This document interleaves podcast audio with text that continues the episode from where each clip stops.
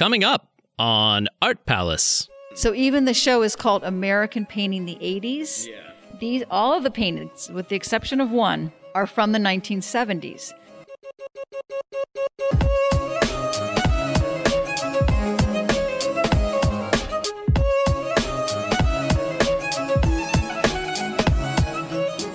Welcome to Art Palace, produced by Cincinnati Art Museum. This is your host, Russell Eyrig.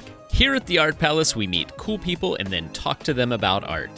Today's cool person is Kate Bonansinga, director of the School of Art, College of Design, Architecture, Art, and Planning at the University of Cincinnati, and guest curator of our special exhibition, American Painting The 80s Revisited.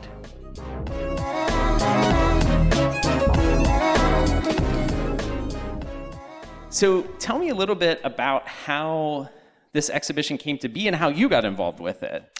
So, it was. Uh, really thrilling for me, actually. I got a call from Cynthia Amnéus out of the blue. It was in February of 2020, so right before COVID mm-hmm. hit. And she told me a little bit about this exhibition and asked me if I might be able to make, make time and have the interest in guest curating it. And I leapt at the opportunity. And then within a month, she called me back and said, We're putting a hold on this. Yeah. COVID had settled in. The museum was soon to close right. to the public. So she said, We'll call you back when we're ready to reignite the plans. If and when that happens, called me again in November and said, Now we're, you know, we were waiting, waiting, waiting, but now we really want to hurry up and rush because right. we want to open this thing in Mar- around March. yeah. Are you still interested? And I said, Yes. Awesome. So that's how it happened. And I think that Cynthia thought of me just because I'm a uh, 21st century specialist. Really, contemporary art is my is my area of expertise. That's what most of my background is in. And she thought it would sort of fill this void on the curatorial staff at the museum. There was no one really that mm. was leaping at the opportunity to guest curate this. Julie was completely overwhelmed and booked with the Duvin ex- right. exhibition.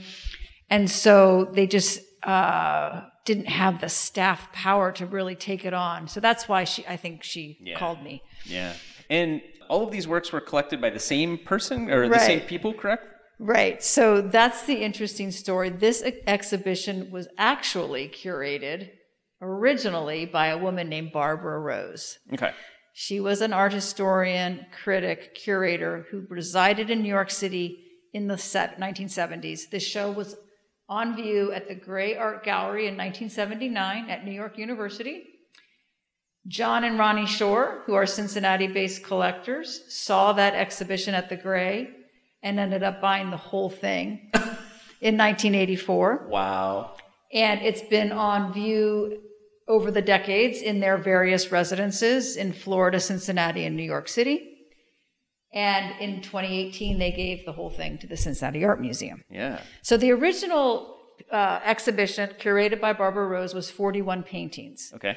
What you see here is 40 paintings and one drawing, because the drawing that this painting replaces, I'm sorry, the painting that this drawing replaces was gifted to MoMA, Museum of Modern Art in New York City. It was, so I, I kind of need to digress here for a second after this show closed in New York City in October of 1979, it traveled to Houston, Tel Aviv, several cities in Europe. And the person responsible for traveling it was a guy named Paul Haim, who was a dealer. He had purchased the entire exhibition from the artists, each of the individual artists, mm-hmm. toured the exhibition. When it came back in 1982, he was storing it and then John Shore called him in 84, said, I'd like to buy the whole thing. Haim was motivated to sell because he'd been storing the whole thing. And then it came to the shores.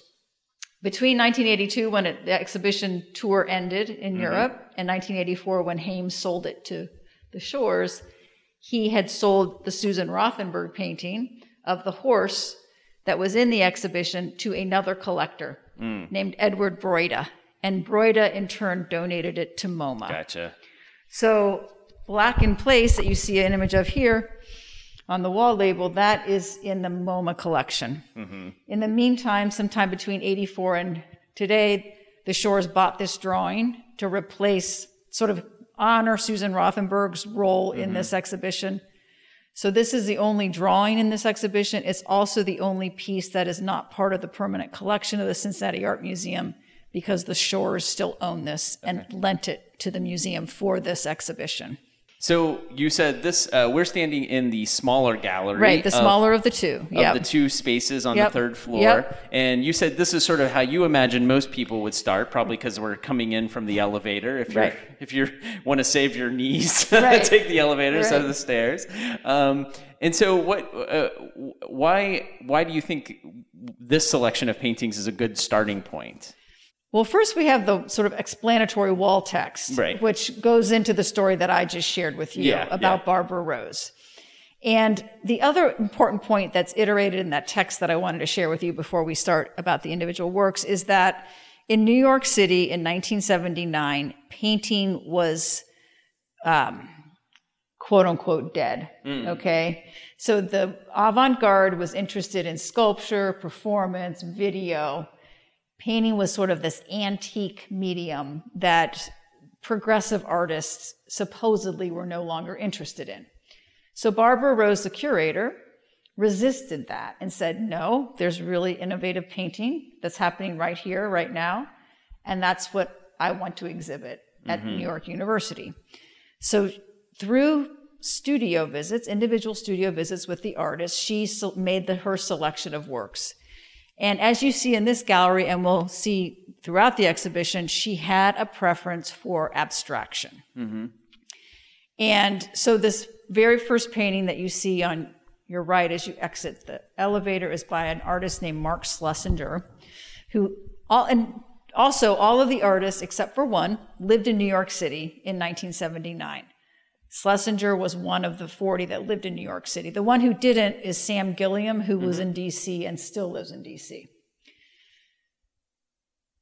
This, to me, kind of evokes pattern and decoration and pointillism that we think of with 19th century art, but just really detailed marks on canvas, swirls of color, kind of to me reminiscent of quilt making, maybe sort of more of a feminine approach to art making, in my opinion.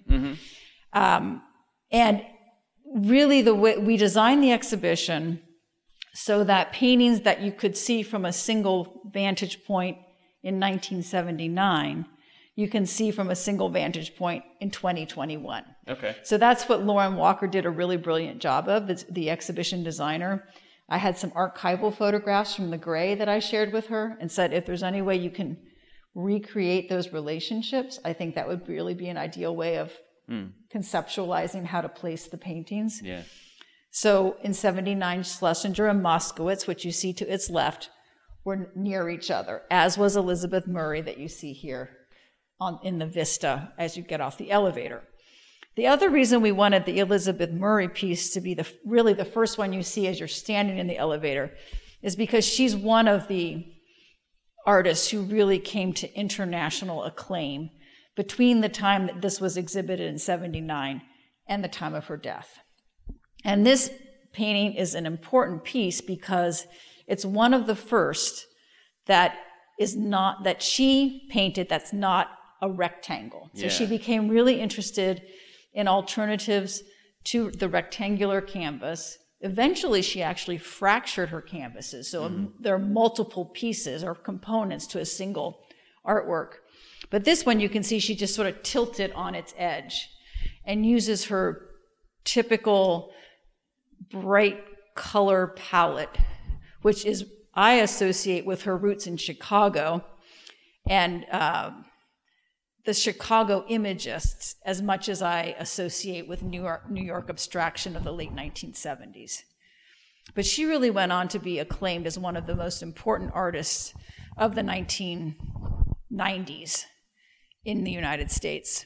Yeah, probably the the most the biggest name that popped out to me definitely while just walking around the, the room was Elizabeth Murray. Yeah. And I think it is a great piece to to see when you open up the elevator because it Yeah. does kind of upend your notions of painting right off the bat. Like, okay, you know, it's it's it's tilted, it's Yeah. not quite a rectangle. Yeah. Um, and the way that the shapes uh, play with the edges of Yeah. the painting are also really kind of messing with it and, Uh-huh. and, and the way like that the the pictureness of it and its objectness, I guess. Great way Um, to put it. And the colors too, there's just like the purple and red and expanse of green. It's really what we might call a lipstick palette. yeah, and these and these uh two all, are also such great little like yin and yang here of the Moskowitz and the Schlesinger. Mm-hmm. Yeah. of like overload and then this like place to kind of take a breath in Yeah. that sea of red. Um, And it does look like a sea of ray. And unless you look really closely, you can barely see that silhouette of a windmill. Yeah, I noticed it more when we were walking back into the room. Yeah. I think the light was hitting it from an angle. I was like, oh, there's a big old windmill on It takes it takes a minute. Yeah. Yeah, yeah. Um, well, let's move on and Sure. go into the next, into the the main gallery. Oh, and we also have another piece here at the top of the stairs too. So in this transitional gallery, we have another really important artwork by Sam Gilliam, who is coincidentally African American and is sometimes criticized for not addressing issues of race and identity in his artwork. Mm-hmm. But since he began making art in the early 1960s up until today, he has remained steadfastly a formalist and is very proud of and committed to that. So what you see here is a collage of canvases that he painted, cut up, and then collage back on top of each other. And one of the things I like most about this painting is its attention to detail. So you can see that it wraps around the edge of the stretcher. So you, if you peer around its side, it looks like the painting continues into the wall behind it. yeah, And its beveled edges are also really, really gorgeous. yeah. And people who know the CAM collection might recognize the name from his piece in, uh, that were was on display for many years called Arch. That's uh, just a sort of hanging fabric piece. Yeah. That's uh, stained. Yeah. Um, so And that's actually on view right now in Oh, is the it? gallery below us. yes. I'm glad you know this because it's been so long since I've been here. yeah, and that's um those types of works are the ones that he became best known for are the stained draped canvases because they really play with architectural space and are part painting part sculpture but he also did these collages throughout his career that he's less known for but are equally that, that are equally magnificent Yeah. in my opinion but it is a treat for CAM visitors to be able to see both types mm-hmm. of paintings that he's rendered in a single visit today Yeah, I'm definitely th- this. I would not, if I would never have guessed this was his. In fact, when- Right. when you said Sam Gilliam was in the show earlier, I kind of thought, where? Yeah, because yeah, I was expecting one of those draped pieces. so, Yeah. yeah. Well, he had started doing the drape pieces in the mid 70s. So at the time that he made this one, he was already doing mm-hmm. those, but he was, he's throughout his career done many different types of work, all of it formal, all of it really pushing the properties of paint. And this is just an example of how he was doing the draped as well as the collages at the same time. Yeah, I mean, they're sort of they're they they do feel like sort of opposite ends of a spectrum in Yeah. a way because this one is so built up in this like encaustic uh, paint, and then it also the structure of it feels um, extra rigid in the Yeah. in the way that it, it, it feels very solid. Uh, and so, yeah, compared to those pieces, which are you know you you a breeze could change their structure, Right, right. um, and the paint is is just staining the surface. You're always very um, aware of the canvas as a material. Uh, they're so different. Yeah, I agree. But all both of them are really pushing the the sort of boundaries of what a painting can be. Yeah. I think that that's what they have in common. Yeah, definitely. And I think you'll find that throughout the show uh, is that all of the artists are pushing the material qualities of paint Yeah. beyond what they might have done prior to the time that these artists did that. Well, you said there's a ton of paintings, so I know we're not going to probably have a chance to talk about each and every one of them because we have uh, was it 41 or There's 41 works, including the, The drawing. drawing, yeah. So there's 40 paintings. So- and I will say all of them for our listeners are large scale abstract canvases. yes. Um, one of the first ones you see when you walk into the third gallery, which is the biggest gallery of the exhibition, is a piece called Strobia by Nancy Graves, mm-hmm. who was another one of the be- better known artists in the exhibition. yeah. And she has many reasons why she was important. One of them is that she was in 1969, I think it was, she graduated from Yale. Oh, this is another undercurrent, Russell, is that most of these artists are educated. Most of them earned their Masters of Fine Arts. There are a few exceptions, but she is one of the mm-hmm. amongst the majority in the show that are educated with master's degrees in fine arts. She earned hers from Yale in 1964. And five years after that, she was the subject of a solo exhibition at the Whitney Museum of American Art. She was the youngest artist to earn that recognition and only the fifth woman to have earned a solo exhibition at the Whitney at that time. So she was, you know, launched quite early mm-hmm. to earn some recognition. In the early 70s, she was sculpting, sculpting sort of mixed media abstractions that referenced animals. So in the late 70s, she returns to painting, which she had been doing as a graduate student at Yale. And this is an example of her return to painting. And you can see, again, like Elizabeth Murray, Graves is using really bright colors. Graves is, is like sort of edge to edge of the canvas, highly charged gestures, which is where I think she got the title, strobia, which is not a word in English. But if you think of stroboscope, it's a light that generates bursts of bright mm. light. And um, it also has a lot of movement. So it's about corporeal movement and bursts of light all in one painting. And she used NASA images. She was became well known for really researching her images. So mm-hmm. whereas a lot of these artists were about self-expression or sort of internal thoughts, internal feelings, internal anxieties and expressing them on canvas, Graves was really about the exterior world and researching her subjects and then translating them into abstract forms. And in that sense, she was really prescient because many artists today are research oriented. So she deserves credit for that as well. Yeah, I know. In our, uh, we, this is another artist that we have in the collection as well. And yeah. in that other painting, you can sort of see when you look, what looks just to be totally abstract at first, you can start to see these shapes of fish and things swimming around in this uh, sea of color and mm-hmm. lines.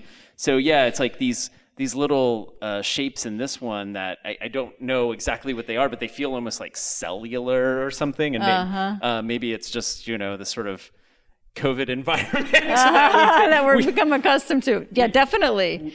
We see everything in that way maybe yeah. now, but yeah. um, there's something that does feel almost biological mm-hmm. about that shape, and it mm-hmm. and it mm-hmm. feels it feels really specific. It doesn't feel just like made up. You know, mm-hmm. it doesn't feel arbitrary in the way that maybe some of the other mark making you feel like, oh, that's just sort of expressive line making. Yeah. Whereas those feel like, no, that's supposed to be something, even if it's sort of taken out of its original environment and now it can't exactly place what it is or what it, it's supposed to be like you kind of mentioned nasa images yeah. so yeah it could be satellite very, images it could be you know some it could be something geological or right. something you know it could be like a mountain range from from above it could be so many things but here it's just sort of acting in a you know purely purely formal way almost. Yeah, and that's the that's the image that you'll see when you're driving up to the museum. Mm-hmm. It's featured in the signage at the foot of the driveway. Right. Yeah. Well, it's it's it's super colorful, like you mentioned. Yeah. So I think it's it's definitely an eye catching one. I'm sure yeah. that a lot of people will enjoy right away because it is it is just sort of this kaleidoscopic uh, yeah. Uh, view. Okay, so you want to pick another one? Hmm. Let's talk about. I don't know anything about this one uh, by Elaine Cohen. Uh, yeah, it's as you can see is one of the harder edge paintings in the exhibition. So it's really clean lines, lots of rectangles, a palette of black, blue, red, and sort of a mauvey beige, a little bit of orange in there. And she was actually a graphic designer. Hmm. She recently passed away in 2016 and with her husband, husband became really well known for uh, environmental graphics. So she created a signage motif and campaign for many of the modernist architects for their buildings, architects like Philip Johnson and Eero mm. Saarinen. But she also painted throughout her career and really saw the paintings as an outlet for her own individual private vision and form of expression. But you can definitely see the graphic design. Oh yeah. Uh, training in this painting. Yeah, I mean, I chose it specifically because it, it seems about as opposite of Yeah. of the last painting. So I was like, let's go to that one. That's like could, there could not be a more opposite approach, which is kind of cool to see. Like, I think in a way you can think like, oh, '80s paintings. Like, I know what that looks like, but Mm-hmm. really, I mean, this is a good example of like actually there's still so much variety, even when we're talking about paintings from the '80s that are totally abstract. right, right, right. Well, that's absolutely true. You see so many different styles. And just based on what you said, I wanted to point out that these all of the paintings, with the exception of one, are from the 1970s. Hmm. So even the show is called American Painting the 80s. yeah. The, sh- the paintings are from the 70s, many from 1979, the year that the Right. exhibition was first on view at the Grey Art Gallery. So critics, there was a lot of media about this show. Mm-hmm. In part, I think because Barbara Rose was so well known, but the critics really took issue with the title. They said, How can you predetermine a decade before the decade happens? Yeah. So that was one of the things they hated. The other thing that I take issue with, though none of them said anything about this, is that she called it American painting. And actually, it was New York City painting, right? Because all the artists were living in New York City Yeah. except for Sam Gilliam. So there's really two misnomers in Yeah. the title. And we decided to title this exhibition for 2021 American Painting the 80s Revisited because we're revisiting her ideas mm-hmm. from that time, Barbara Rose's ideas. And, you know, I really credit her for being very courageous. Like, she was so confident that this painting was the wave of the future, mm-hmm. that abstract painting was the wave of the future, that she titled her exhibition after the decade that succeeded it rather than the one that it actually took place in. I feel like people are always declaring painting dead, though. Yeah. And then it's like, it never really does. Like, Well, that's right. It's just constantly like, oh, it's dead again. Oh, no, it's not. I mean, it's never dead. It's never dead. It's always And around. I think that's something visitors could keep in mind was Barbara Rose's courage in, lo- in curating this exhibition and New York University's courage in showing the work, even though painting was in disfavor at the time. Could that have maybe ha- made a difference in painters' commitment to painting? Is that something that they said, oh, well, if Barbara Rose thinks this is the wave of the future and New York University thinks it is as well? I feel confident in continuing yeah. or maybe I'll shift from sculpture to painting because these important people think it's it's okay to do that. The other thing too about this, these works being from the late '70s instead of the '80s, something that came up um, on another episode when I was talking with uh, one of our uh, curatorial assistants, who's now a curator in Kansas City, um, is he kind of brought up the idea that you know really a lot of times we break things down by decade, but post-war. A lot of things, you really, if you start at 45 and move in 10 years after that, there's actually a lot, sometimes more similarities between, say, like 45 to 55, 55 to 65, 65 to 75, 75 to 85.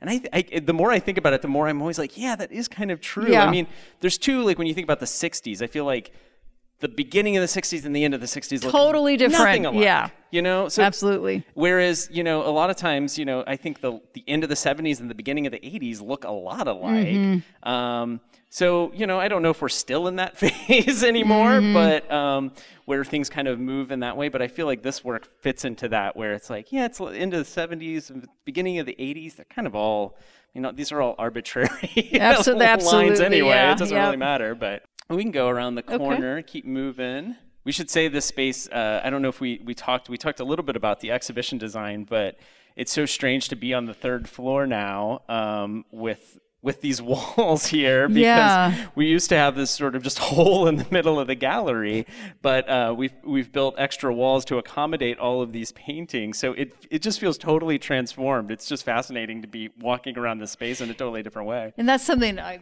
wanted to point out to the visitors is that when you walk into the, the third gallery, which we're in right now, the walls are probably, what would you say, Russell, 12 feet high? About? They're, I think they're 12 Yeah, foot high yeah, they're probably 12, 12 feet right thereabouts. Yeah. And we constructed those to create enough wall space to hang all 41 works of art. The painting, the, the paintings are very tightly hung in the sense that they're close together, which is another thing that we replicated from New York University's format. So there's a lot of energy in the gallery, energy sort of between the paintings, the way they're interacting with one another visually. Um, and I think each painting is in and of itself a really powerful statement, but then taken as a collection, it's they're even more magnificent. So that's something to keep in mind that the the way we hung them, not only in their proximity to one another, but also in which one we hung next to the next, was really an, an attempt to to our best ability replicate the feeling that was evoked in New York in 1979. Yeah, I mean, there's a lot of really great little conversations happening between these paintings. Like that, we're standing looking at this painting uh, by Thornton Willis called Blue Soldier, which is mostly blue and yellow, and then that we see those the same blue and yellow next to it in this painting by Louisa Chase called Ocean. Yeah. Um, even though they're very different in their approaches, um, Yeah. but you you have that little bit of a relationship between the palette, which is great. And then it's fun because the next painting here, uh, which is called Ghost Rider by Stewart Hitch, has the sort of similar shapes and these kind of explosions that you see in the Louisa Chase, Mm. Yeah. but a very different palette. So it's like it's this great little like. Um, it's like a game of telephone or Yeah, something, so you know? Yeah. It's really cool. And then I feel like that palette continues over here into the next one. And so I can totally understand like the logic of all. How all we of decided. Yeah. yeah, yeah, it looks great. Ghost Rider, that's such an such an unusual painting. Yeah. I love and it. so he became well known for that type of work. The sort of one critic called it, they look like corporate logos, these sort of Hmm. bur- starburst patterns, singular image on a diametrically different colored background. Yeah. But then it's like it's too clumsy for that too. Yeah, Like yeah, yeah. And, and and the thing I noticed about it immediately is that little like edge of yellow that's like poking through. Yeah. So it's like you painted it probably painted it yellow first, painted the the black and then painted the red over top of it, but like left those little traces Yeah. Peeking through and that's like what gives it this strange um You know, it's a painting and not something else because of those subtleties. Yeah. Yeah. It also gives that like it makes that uh the sort of dark black blue in the middle uh, feel more like an actual void. There's actually something weirdly three dimensional about it because I can almost read that yellow as like the edge of a cut. um, so it's weird because it's not like. I mean, there's nothing about it that would make you feel like, oh, it's some like trompe l'oeil painting or something. Yeah, yeah, yeah. But it does play with that, to me at least, um, that sense of like space and void or something that uh, is a little surprising. And this one by Joan Thorne is probably the most tactile of all the Yeah. paintings. Though there are many tactile paintings, but just the lusciousness and the thickness of the paint is really exciting to see. Yeah. It almost looks like icing, doesn't it, on a cake? It does. I was just about to say this is like they should have a guard posted here all day. No licking. I'm like, this, this, people going to want to touch this one. that palette, th- th- uh, there is something about this, like these color choices, which do again, even though this is from 1979, to me, if I was to be like make something where you were like come up with an 80s palette, this would be it. Uh huh. So I think they're I think in that way they were Yeah. right about like predicting Yeah. what was coming. I mean, I feel like this is the palette that I associate with the 80s, at least Uh huh. a lot of the 80s, maybe more like when this was sort of co-opted by sort of more commercial things. Yeah, yeah. You can totally see how this Pink and green and avocado green and sort of turquoise blue as well as royal blue. Yeah. It's I mean actually in some ways I think like if I were to bait like just guess a time period based on like the popularity of these colors, I would definitely put it much later probably because Mm. I think of those colors as probably like later 80s. Um, so I think it, it was ahead of ahead of pop culture in that way Yeah. at least because probably if you think of like what was going on in people's houses and things in 1979, it's probably a lot of I don't know avocado and Yeah. harvest gold. That's right. That's what my parents' And kitchen remember, was. Jimmy Jimmy Carter was president at the time in the- in the United States. That shifted in 1980. Ronald Reagan became president, Yeah. right? So Jimmy Carter was in the White House in his cardigan sweaters when this show took place. Oil crisis was happening. All of that. This is another painting. Have we used this also in um, ads? That's on the banner Okay. on the staircase as you enter the the exterior staircase as you enter the museum. And this is the painting I was telling you about, which is the only painting from the 1980s. Okay. This is uh, Dennis Ashbaugh's Untitled. from 1983. And the reason it's from 1983 is that when the exhibition toured to Europe, which I explained earlier, the final venue, which was the Gulbenkian Foundation in Lisbon, Portugal, purchased five of the paintings. Mm-hmm. One of the paintings they purchased was by Dennis Ashbaugh. And this is the replacement, ostensibly selected by Barbara Rose, to the collection by Ashbaugh. So then there were four other artists whose paintings were collected by the Gulbenkian, and she picked a piece by each of those artists to replace for the exhibition as well. Yeah, this one is, I mean, again, compared, uh, just kind of keep harping on variety. Um, it, it's it's so much more muted compared to a lot yeah. of the things around it. It's it uses the white and, and it's sort of all these different shades of white and ivory. And is are, is there are there areas of, of blank canvas poking through, or is it just just sort of Let's painting look. to look like uh, blank I th- canvas? I think it's all painted, but you're right. It, the, the, the color is similar to what an un, uh, a white canvas. Yeah, I think you're like. right because I think it's on like. Uh, it's actually looks like the I think actually the areas of canvas that you can see through are here on the edge are like that darker canvas. Mm-hmm. I can see it on this side yep. and it's actually not the sort of typical color canvas we imagine. It's it's that darker canvas. Um, you can see a little bit of it through here, yeah. Russell, but not much of it. Most of it's painted. Yeah, yeah. So the color I was reading is is canvas is actually yeah is all paint. Right. Um, and you can see in the wall label what the original piece looked like that the Gulbenkian Foundation. Okay collected. So we have that on each of the wall labels for the pieces that were replaced. You'll see the original right. painting on the label. Right. I want to just point out this piece because it was created by a painter who was born and raised in Cincinnati, Ohio. Oh, really? Yeah. His name is Edward Youkilis. Okay. And then resided in New York City, and he was an apprentice to Helen Frankenthaler, who was a well-known painter. Mm-hmm and created this beautiful canvas that I really think of as combining the rigor of geometry because a lot of the forms are geometric as far as the squares and what look like uh, the the arcs that you might make with a compass, mm-hmm. but then it's very gestural as well. Yeah. So I I love that about it. It's it's juxtaposition of those two things. And he, as far as I know, did never made a living as a painter. So he was working at bars and clubs while he was Helen Frankenthaler's apprentice, trying to make a go of it as a painter.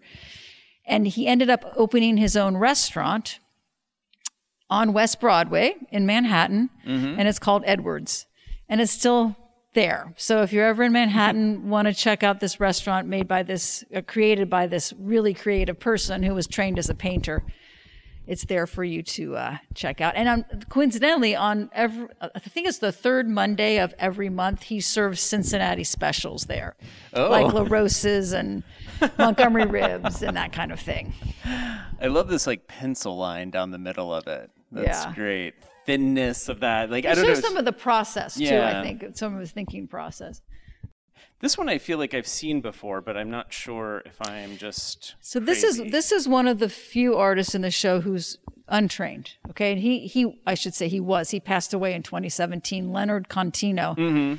and he started his painting career as a pinstriper on cars in in Brooklyn when he was a teenager, and he suffered quadriplegia due to a, a, diving accident and was in rehabilitation at the Rusk Institute at New York University mm-hmm. and met Mark Di Suvero, okay. another artist who was in rehabilitation there, physical rehabilitation. And people would most know that name probably just from the giant red sculpture outside of our building when you when you pull up. That's uh, and and from many other giant red sculptures you see outside of many other art art museums across the country. That's right. And so Di Suvero encouraged him to become an artist, and Contino did. And this, this is a painting he, uh, uh, one of the paintings he produced with a brace strapped to his arm. And typically, Hard Edge became well known for that, widely collected. He's part of many prestigious museum collections. But yeah, this is just black lines on white canvas.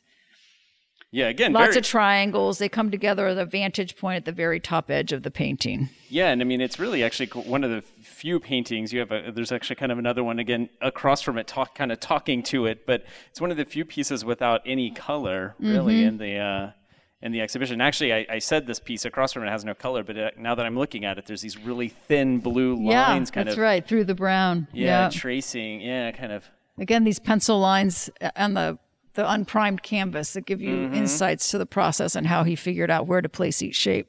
Yeah, and this uh, this one is a lot more interesting. I think the closer you examine it as Yeah. well. Like I, I think from a from afar, I didn't notice that texture and the Mm-hmm. and the way uh, it's like kind of that like gritty matte surface. It's so again, it's it's a it's not quite as uh, delicious as our painting over there that we think people might lick. but it has a, it has a little bit of that like cake frosting kind Yeah. of feeling to it as well. This this uh, when I turn the corner, this gold piece just It's immediately. amazing, isn't it? Yeah, it just really like oh, it like kind of shocked me. I, I just was not expecting to see. Because of its sort of heft. Yeah. And you know, it's got it's got clay in it. That's what gives it that sort Oh. of earthy, built up look. And then it's gold leafed on top of those layers of clay. And he made these sort of slashes, one that looks like an X through that the clay. But like Murray's piece, it's sort of a tilted rectangle, which sort of throws you off kilter. But it does, it looks like drying earth or the desert painted Yeah. gold, doesn't it? Yeah. And I was going to try to attempt to say this artist's names and title, but this one is a, a, a real mouthful. It is Carl Apfelschnitt. Apfelschnitt and Xi Inta Mm-hmm. is the title. So hmm, that lean to it was Yeah. immediately kind of Disarming, isn't it? yeah, yeah, it's great. This one uh, that's kind of right next door to it uh, by William Conlon uh, called uh, Kinderhook Creek. I, it really plays with my mind. Uh huh. Um, I, I I stared at it for quite a while, just trying to figure out if the canvas was actually straight or not. Uh huh.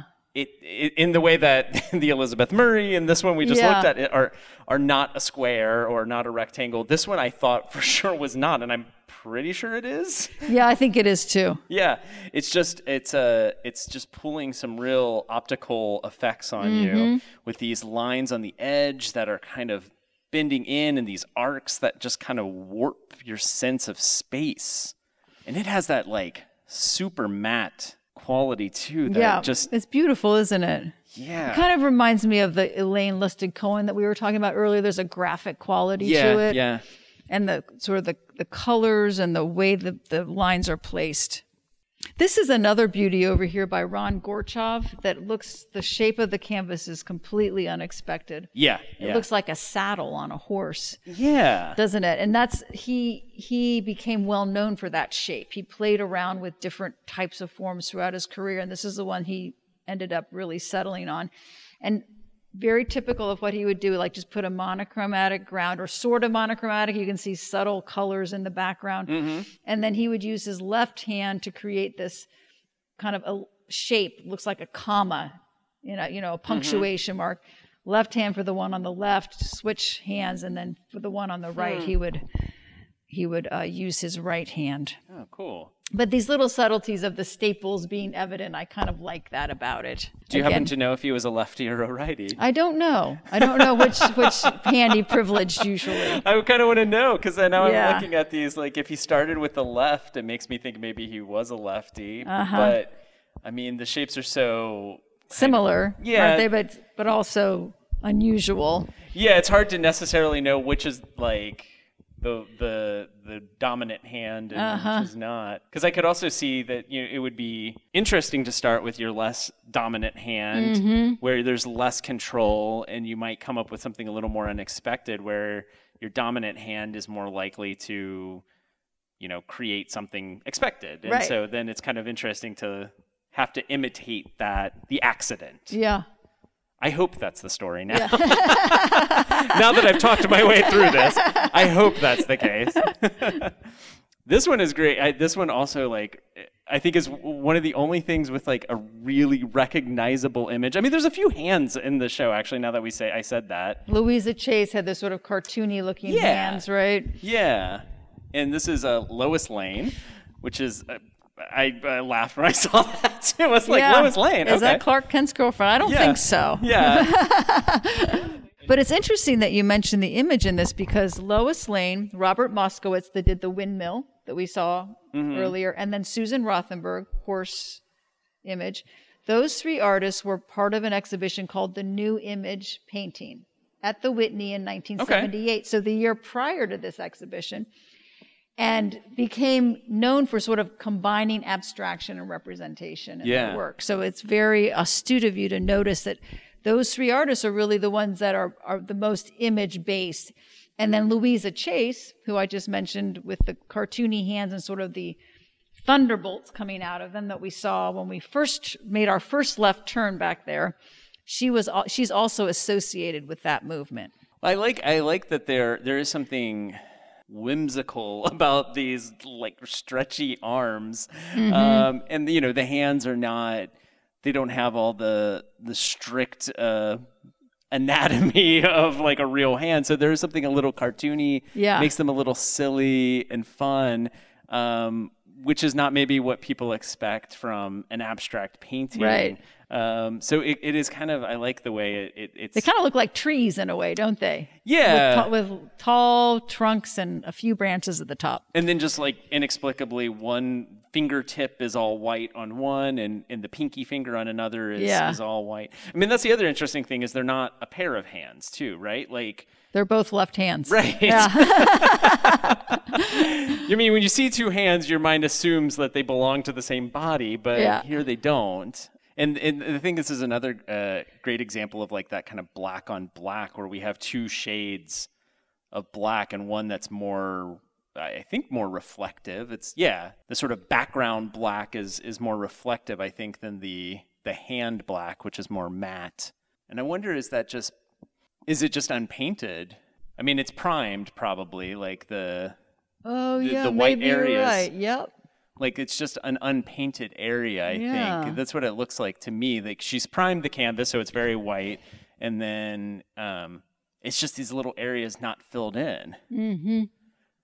You're Which- right. Which that changes the story to me Yeah, a a little, little bit, bit, too, yeah. doesn't it? Like it's Yeah. not that fir- it's a painted white finger; it's an unpainted finger. The forgotten finger. yeah, and then uh, we're coming to the one that I literally made me go whoa when I walked around the ga- when I first walked around the space. Uh, Howard Buchwald, Yes. um, another untitled painting, but then this one has a, a parenthetical title: reconsidering re ex retus and inversion. Whew. Um, Yes, so this uh, Howard Buchwald became well known for literally piercing his canvases. So you'll see here, Russell, there there's a lot of unprimed canvas Yeah, in this yeah. painting, and these arcs of unprimed canvas connect one portal to another, each one of them. And the the portals are there's actually a, a, a highly crafted wooden portal through which the canvas continues. So the uh, the unsized canvas or the un, um, primed canvas, excuse me, continues into that sort of perforation. So it's about what would you say, two and a half inches deep that perforation and the the uh, stretcher bar stretchers themselves. yeah, yeah.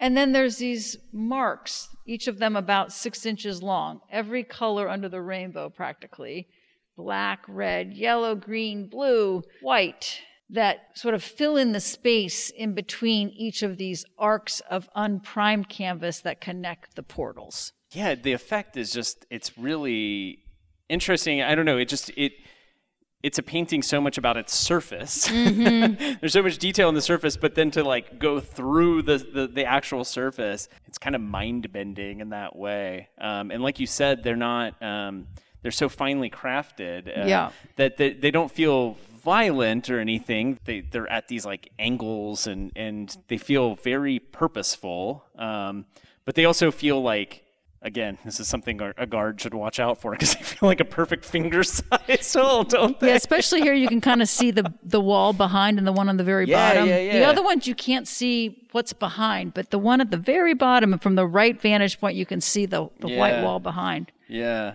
It plays with the idea of dimension in some way. It's Mm-hmm. like it's almost it, it takes my mind to sort of sci-fi places of Yeah. of sort of representing other dimensions or something in this in this strange way.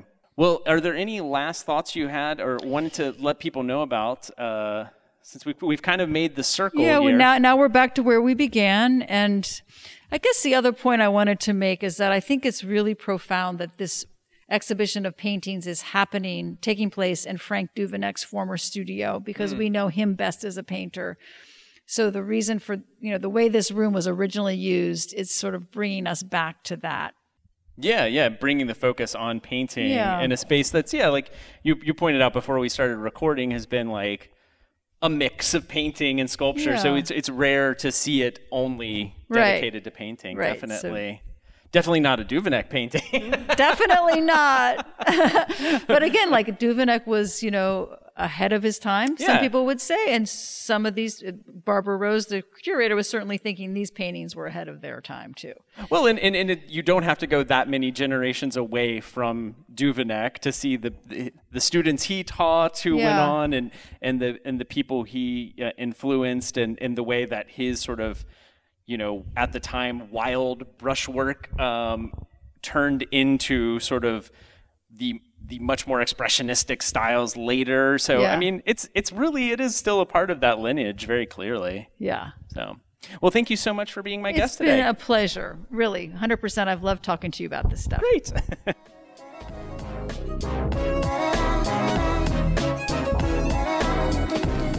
Thank you for listening to Art Palace. We hope you'll be inspired to come visit the Cincinnati Art Museum and have conversations about the art yourself. The museum is currently open, but please visit our website for the most up to date information about operating hours and also to reserve your advanced online registration, which is required to limit capacity. The museum has been selling out often on the weekend, so you'll definitely want to reserve your spot before making a trip. Current special exhibitions are American Painting, the 80s Revisited, Future Retrieval, Close Parallel, Frank Duveneck, American Master, and Anila Quayyum Agha, All the Flowers Are For Me. You can follow the museum on Facebook, Twitter, Instagram, and we also have an Art Palace Facebook group. Our theme song is Offrande Musicale by Bacalao. And as always, please rate and review us to help others find the show. I'm Russell Ihrig, and this has been Art Palace, produced by the Cincinnati Art Museum.